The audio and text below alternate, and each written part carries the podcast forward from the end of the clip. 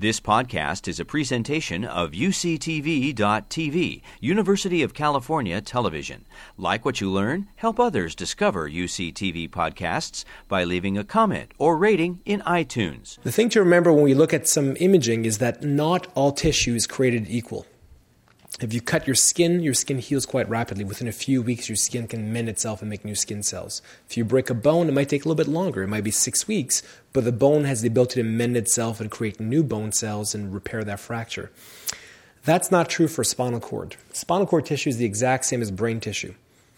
So, certain tissues in your body, brain, spinal cord, heart, for example, what you're born with is what you get unfortunately doesn't heal very well, and the scar tissue that's formed after an injury does not have the same ability to do what it did before.